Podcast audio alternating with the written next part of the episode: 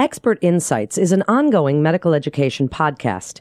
The Carle Division of Continuing Education designates that each episode of this enduring material is worth a maximum of 0.25 AMA PRA Category 1 credit. To collect credit, please click on the link and complete the episode's post test.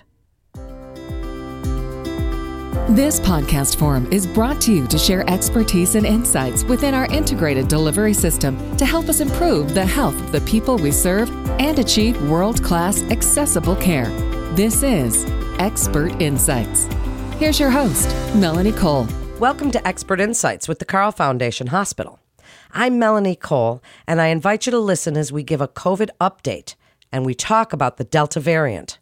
Joining me is Dr. Robert Healy. He's the Chief Quality Officer at the Carle Foundation Hospital. Dr. Healy, it's a pleasure to have you join us again today. You're a really great guest with so much good information. So tell us now about COVID and the Delta variant. Help us to understand the latest data on this. What should we be concerned with? And tell us the difference from other variants. Sure. Well, thank you. It's great to be talking to you again as well. And I think, yeah, this is maybe the third or fourth time we've talked about COVID. And I think last time I said we could probably do an update every week. And it's slowed down a little bit, but it's still true that new things keep happening. And the latest is the talk of the variants and what does that mean.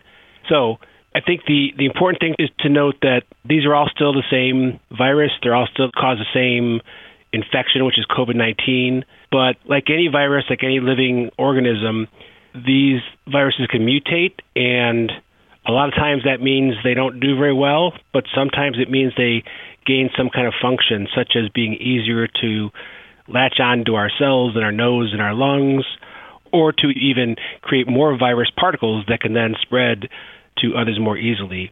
And I, I think that's what we're looking at here with the Delta variant. So the Delta variant started in India, and it really took off because it's easier to transmit.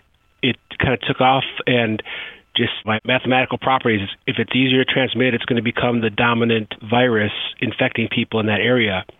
So it took off in India, it took off in the UK, and it's now thought to be in over 100 different countries. So it's really turning out to be the most efficient of the variants of the COVID 19 virus. Yikes.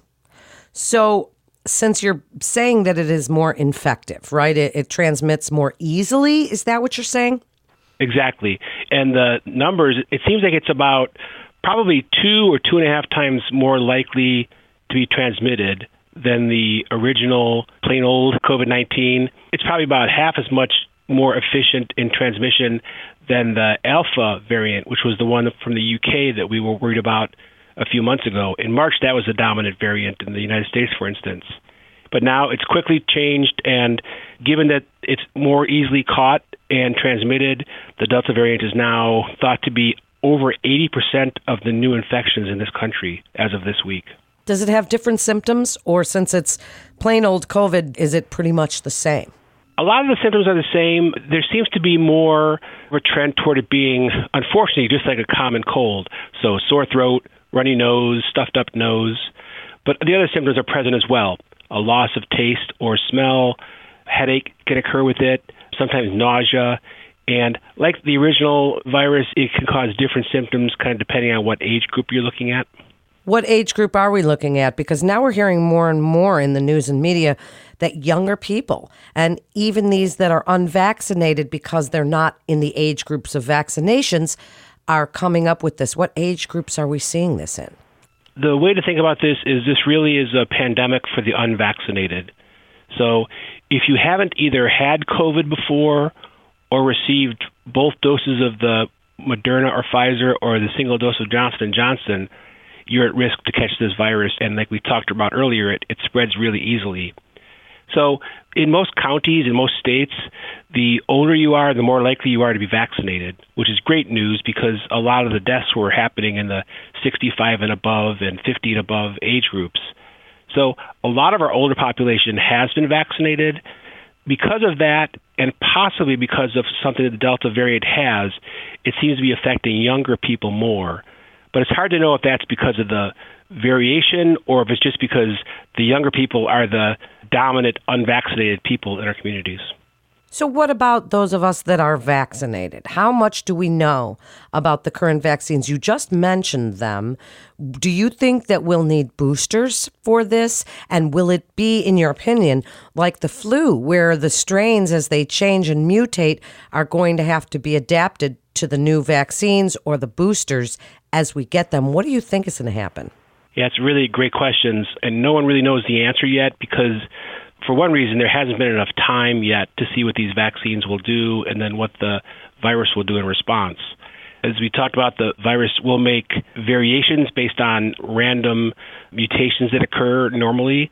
One thing I wanted to answer, not quite answering your question yet, but talk about is the way the WHO and the CDC has things divided up. There's variants of interest, variants of concern, and variants of high consequence.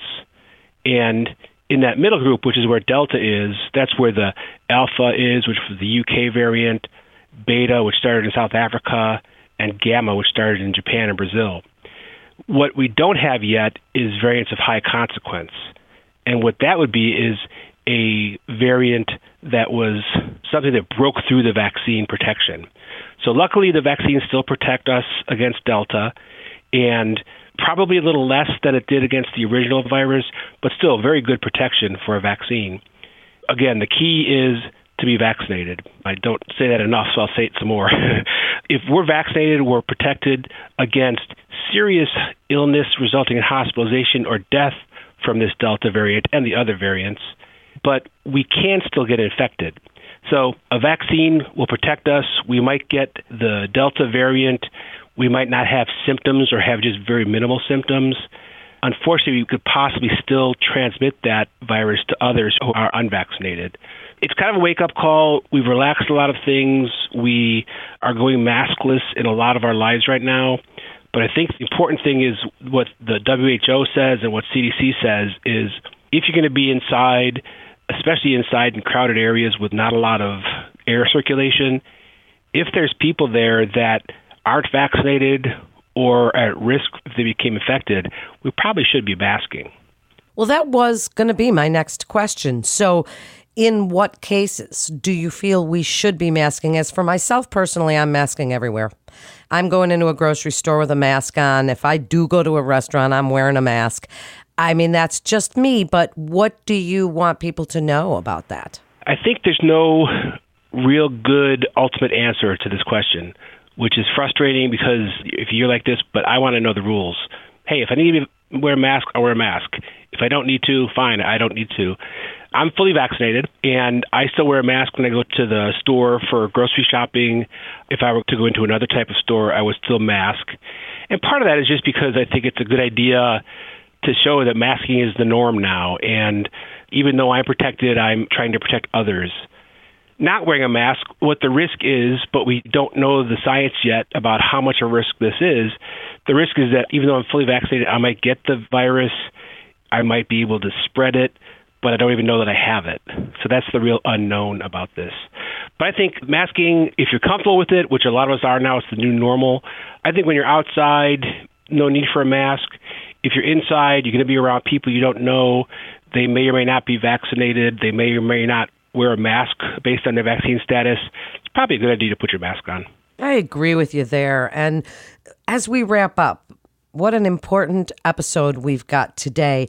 What would you like us to know about the Delta variant and your thoughts about what you see happening in the future and to emphasize the importance of getting vaccinated?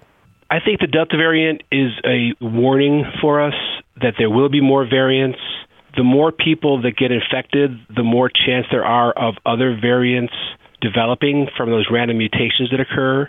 And the next one may be a variant that doesn't get any protection from the vaccine, meaning even if you're vaccinated, it's going to be a new infection for us. That's kind of a nightmare scenario because if there's a variant of high consequence, like the WHO and CDC call them, that escapes the vaccine, then we're back to the beginning. We're back to a coronavirus that none of us are able to fight off, and we're back to masking and distancing and staying inside. So the Delta variant is a warning for us to pay attention, vaccinate, decrease the number of people who get infected, therefore decreasing the number of chances this next variant might escape the vaccine. Very well said, Dr. Healy. Great guest as always. Thank you so much for your expertise today. That concludes this episode of Expert Insights with the Carle Foundation Hospital. For a listing of Carle providers and to view Carle sponsored educational activities, please visit our website at carlconnect.com for more information. Share this show with your friends and family on your social channels because we need to hear from the experts at the Carle Foundation Hospital this really important and vital information. I'm Melanie Cole. Thanks so much for listening.